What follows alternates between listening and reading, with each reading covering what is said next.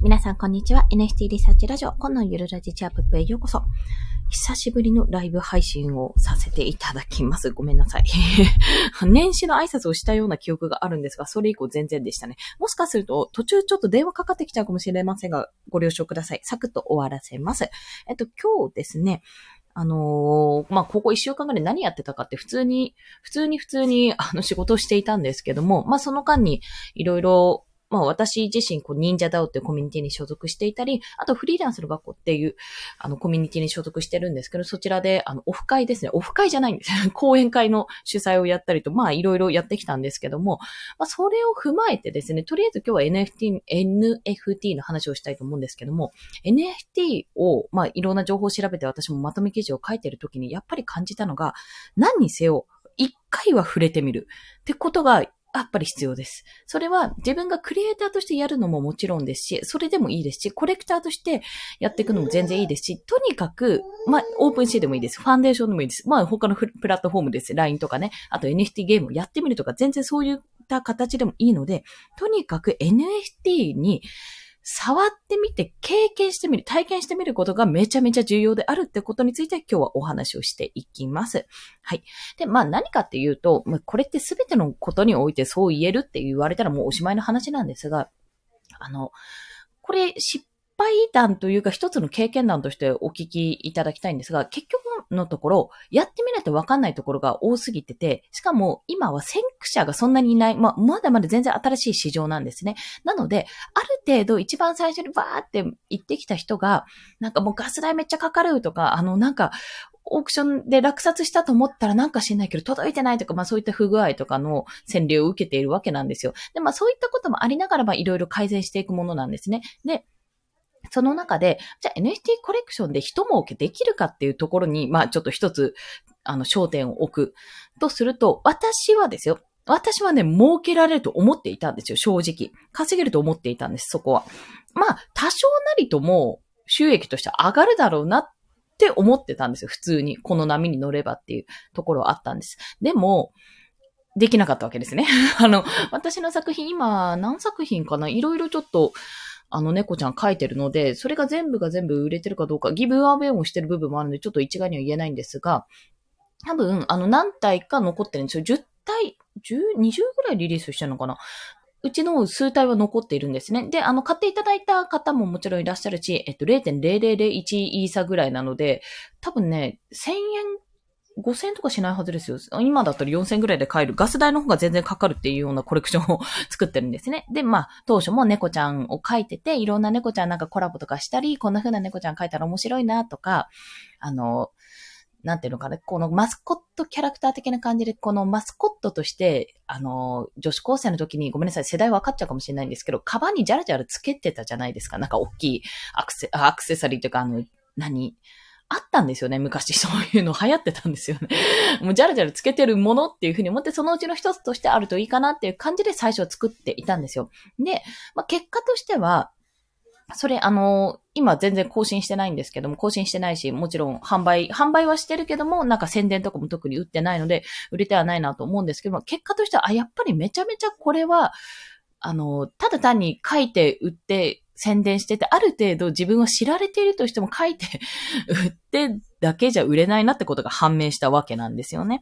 で、まあ、そこに関しては、どうやったら売れるかとか、やっぱり絵が上手くないと売れないのかとか、そういったこともいろいろ考えたんですけども、いろんなパターンがあるんですよ、この NFT って。あくまでもオープンシーっていう一つのプラットフォームで、販売プラットフォームで、じゃあ、売るっていうのはあくまでも一つの手であって、もういろんなパターンがあるわけですね。だから、今それを皆さんが模索しながら、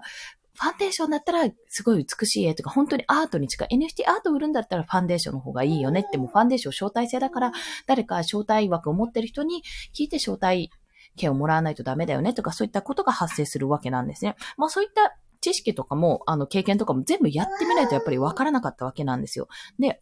まあ現在私は NFT クリエイターを名乗っていますが、NFT は発行手段とか全部知ってるんですけども、まあ全然更新してない。そんなんでお前は NFT クリエイターを名乗れるのかっていう、じゃあお前はどうやって食っていくんだ、稼いでいくんかっていう話になってくると思うんですよね、そこで。で、私もどうやろうと思ったわけなんですよ、それ。やばいなって。全然貯金もだんだん減る一方だし、どうしたらいいんだろうって思った時に、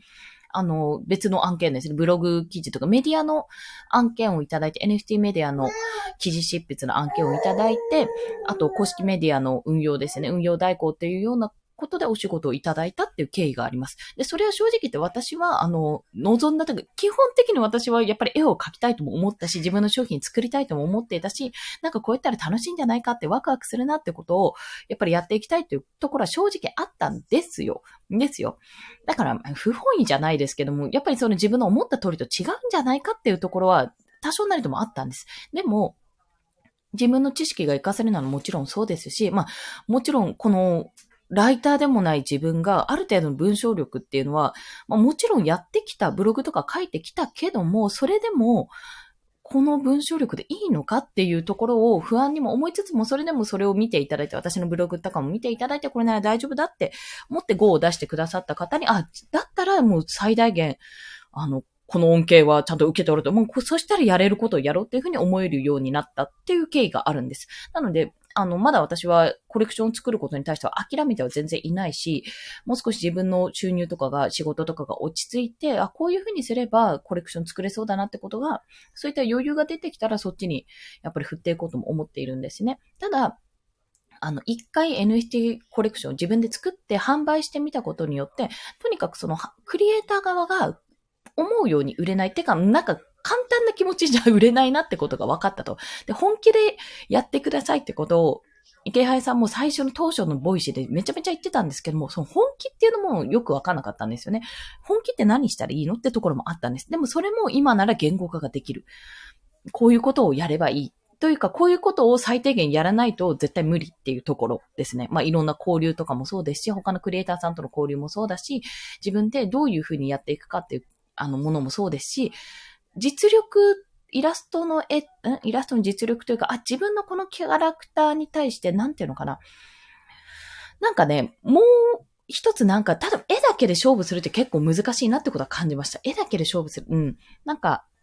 それってすごい難しいなって、本当にコアなファンが元からいて、あの NFT も買ってくれる人っていうのはいるかもしれないんですけども、何かしらね、この NFT を通じて何かその人が得られない限り、得しない限り、メリットがない限りは買われないなってことは自分でも気づいたんですね。ただ買うっていう行動だけではないなっていうことは感じました。それはね、非常に重要な点だと思います、ここ。なので、まずとにかくですね、NFT までやったことない人、ちょっと作るのは大変かなって思う方は、買ってみるっていうのはまず一つ。買わなくてもいいです。でも、何言ってんだって話じゃないですけど、NFT のゲームをやるでもいいです。あの、NFT ってものがどんなもので、どういう風になったら欲しくなるのかとか、どういうのが欲しいな、こういうのを作ったら面白いんじゃないかなって発想まで至って、その NFT の技術をどうやったら自分の商品とかサービスとかに落とし込めるのかっていうところまで考えられたら、もうそれで完完璧とは言っちゃダメか。まだ今後も続いていくので、ねそれがまず第一だと考えますね。っていうのも、もうちょっとここから余談になるんですけども、私その NFT 関連の情報、あの企業系のですね、プレスリリースとか見ながら情報まとめて記事をいつもあの平日に発信してるんですけども、それを見てると、あの、スポーツ業界ですね、が結構 NFT に参入してきてるんですよ。で、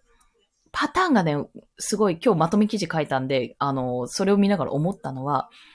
えっ、と、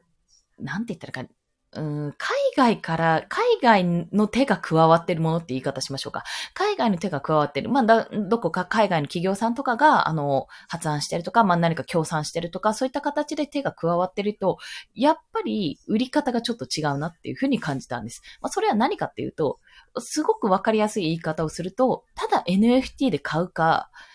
メタバースと組み合わせるかっていうところでだいぶ分かれてくるなっていうことを感じたんです。まあ、それは日本の中でまだメタバースっていうものが正直そのオンラインゲームとかでしか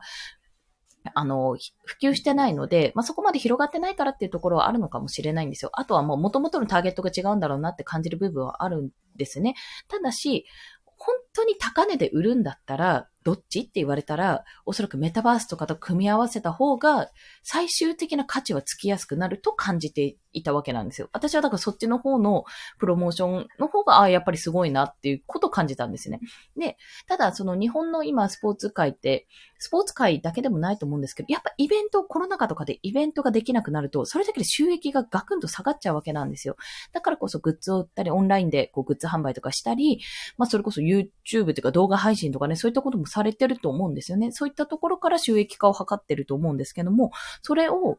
そこからまあ NFT に参入して、例えばグッズ、写真とか名プレイシーンとか、そういったものを売っていくっていうところを、あの、始めたらしいんですよ。まあ、パリーグがすでに始めていますけど、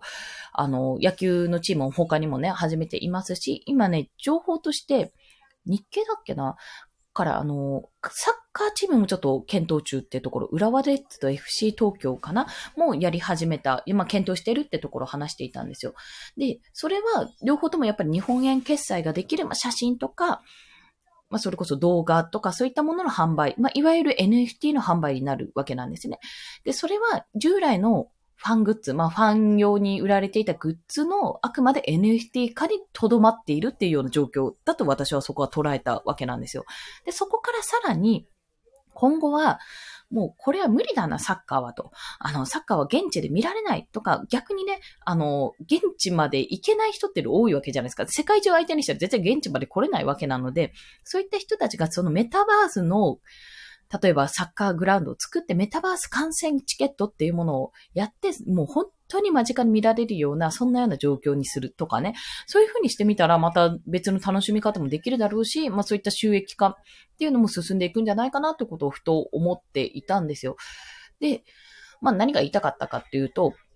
あの、そういう話とかそういうことを感じられるようになったのも人に私がずっとそのクライアントワークとして、あの、情報を得ていたっていうのももちろんありますし、自分がやっぱり一回作ってみたことがあるからこそ、あ、なるほど、こういうやり方で売るんだなとか、こういう風にすればこういうファンにヒットするなとか、あとはこう、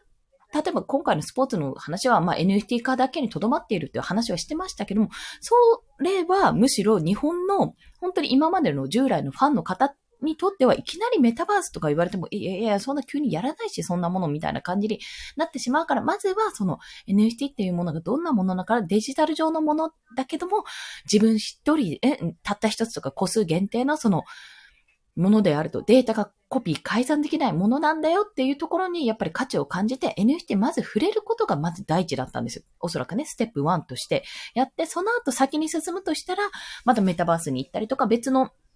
デジタル上で使えるようになるとか、まあ、あとは仮想通貨と絡めたような、は、あの、プロモーションですね。そんな風な形になっていくと思うんですね。独自のトークンをもしかすると、あの、スポーツチームとか作っていくかもしれないですし。あ、ナバリーさん、こんにちは。よろしくお願いします。ありがとうございます。すいません。めっちゃ一人でバーって喋ってしまった。はい。まあ、ライブなんでそうなんですけども、まあ、そんな形で、とりあえず、あの、私自身も自分の発信を今後どうしていくかっていうところはいろいろちょっと検討中、マジで検討中なんですけども、とりあえずですね、あの自分もコレクションを作りたいんですよ。また別のコレクションとか今のコレクションをどうやっていくかっていうのもあるんですが、とりあえず優先順位としては、まあ、クライアントワークはもちろん、ちょっと NFT の情報とか、私のクリプトスキルがめちゃめちゃ低いことが判明したので、クリプトリテラシーですね。が、全然わかんないスマートコントラクトって何みたいなような状況だったので、まあ、それの勉強しつつ、ブログに還元していきたいと思ってます。ブログとか、それこそ、こちらですね。スタイフとか音声配信。まあ、スタイフじゃなくてもしかするとスペースになるかもしれないんですけども、まあ、音声配信とか、あと自分もインスタを、一応ね、アカウントだけは残っているので、まあ、それをちょっと再開させるとか、そういった形で、少しずつコンテンツを広めていくっていうところを今後はやっていきたいと考えております。まあ、そんな感じでですね、NFT は、まず、とりあえずやってみる。まあ、コレクションしてみるとか、あの、まあ、仮想通貨とかも一緒ですよね。私今日知ったんですけど、それ余談になっちゃった。ビットフライヤー講座解説したけど、全然私使ってなかったんですよ。使ってない。見てるだけみたいな。入金とかしてなかったら、ビットフライヤーって、なんかあの、それこそアフィリエイトとかセルフバックみたいなね、ポイ活みたいに、これをやったら無料で答えられるアンケートに答えたら200円相当のビットコインプレゼントみたいなのがあるんですよ、普通に。キャンペーンとしていろいろ。それを初めて知ったので、あ、これって、きっとなんか、なんかまあ入金してみたけど、なんか、そんな毎回毎回毎月毎月1万円とか2万円とか入れるの怖いな、みたいなこと思う人は、こういったところから始めるのも全然ありなんじゃないかなってことを思ったので、まあそういった切り口で訴求記事書いてみようかな、なんてことも思っております。まあそれと一緒で NFT も、結局、ギブアウェイ企画とかに参加してみて、もらってみたらどういうふうに感じるかとか、オープンシーでバーって、なんか自分のコレクションが並ぶことによってどんなふうに、あの、感じるかもそうですし、あ、これ面白いなとか、これアートとしてやっぱ美しいなっていうのもあるし、あ、これ企画として面白いなっていうものもありますし、そういったものを、まあ、自分がこのコレクション、コレクター側として関わってみるのももちろんあり、そこはありだし楽しいです、それは。でなおかつ、じゃあ、今度自分は出してみようって結構いらっしゃるんですよ。ブロガーの方が NFT コレクションを出すとか、そういった方もいらっしゃるので、まあ、今度自分が出すときにはこういうふうな NFT を出してみたいなってことを自分の中で考えてみて、本当に一つの商品、一つの事業を立ち上げるっていうような感覚でやってみると非常に面白いですというような、そんなお話をさせていただきました。結構、私も、もう自分は遅いと思ってますけども、あの、遅れてる方だと思ってますが、結局ね、楽天が4月 ?3 月か4月ぐらいに楽天ポイントを使えるような、もう使えるような楽天の NFT プラットフォームを立ち上げるってことで、が出ています。で、LINE ももちろん立ち上げるって話をしてますし、現にあの、LINE 自体はもうやってますからね。資産性ミリオアーサーとか使ってるので、今はプラットフォームがめちゃめちゃあるんですよ。あの、逆にすごく多すぎてどれ使ったらいいのかわからないような状況になってるくらいなんですね。まあそんな中で、ちょっと怖いんだったら日本の、あの、日本円決済ができる、カード決済ができる、そういったところから始めてみるのが、まあ、やっぱり不安じゃないのかなって思いますし、それ以外だったら、やっぱりオープンシーに一回触れてみると、この不具合具合というか、使えないなーっていう使いづらいなー具合とかも踏まえて、オープンシーでやってみると、すごいその広い世界で自分の商品、まあ、アマゾンに自分の商品をポンって出すようなイメージなので、そういった経験も得られますよっていう、そんなお話を今日はさせていただきました。はい。ということで、今日もお聞きくださりありがとうございました。はい。次の更新いつになるだろうかってとこなんですけども。ちょっと本当にね、コンテンツとしてちゃんと発信していきたいなと思っておりますので、ちょっと引き続き、えー、神々、引き続き頑張っていきます。皆さんもどうぞ午後も頑張ってください。コンでした。では、また。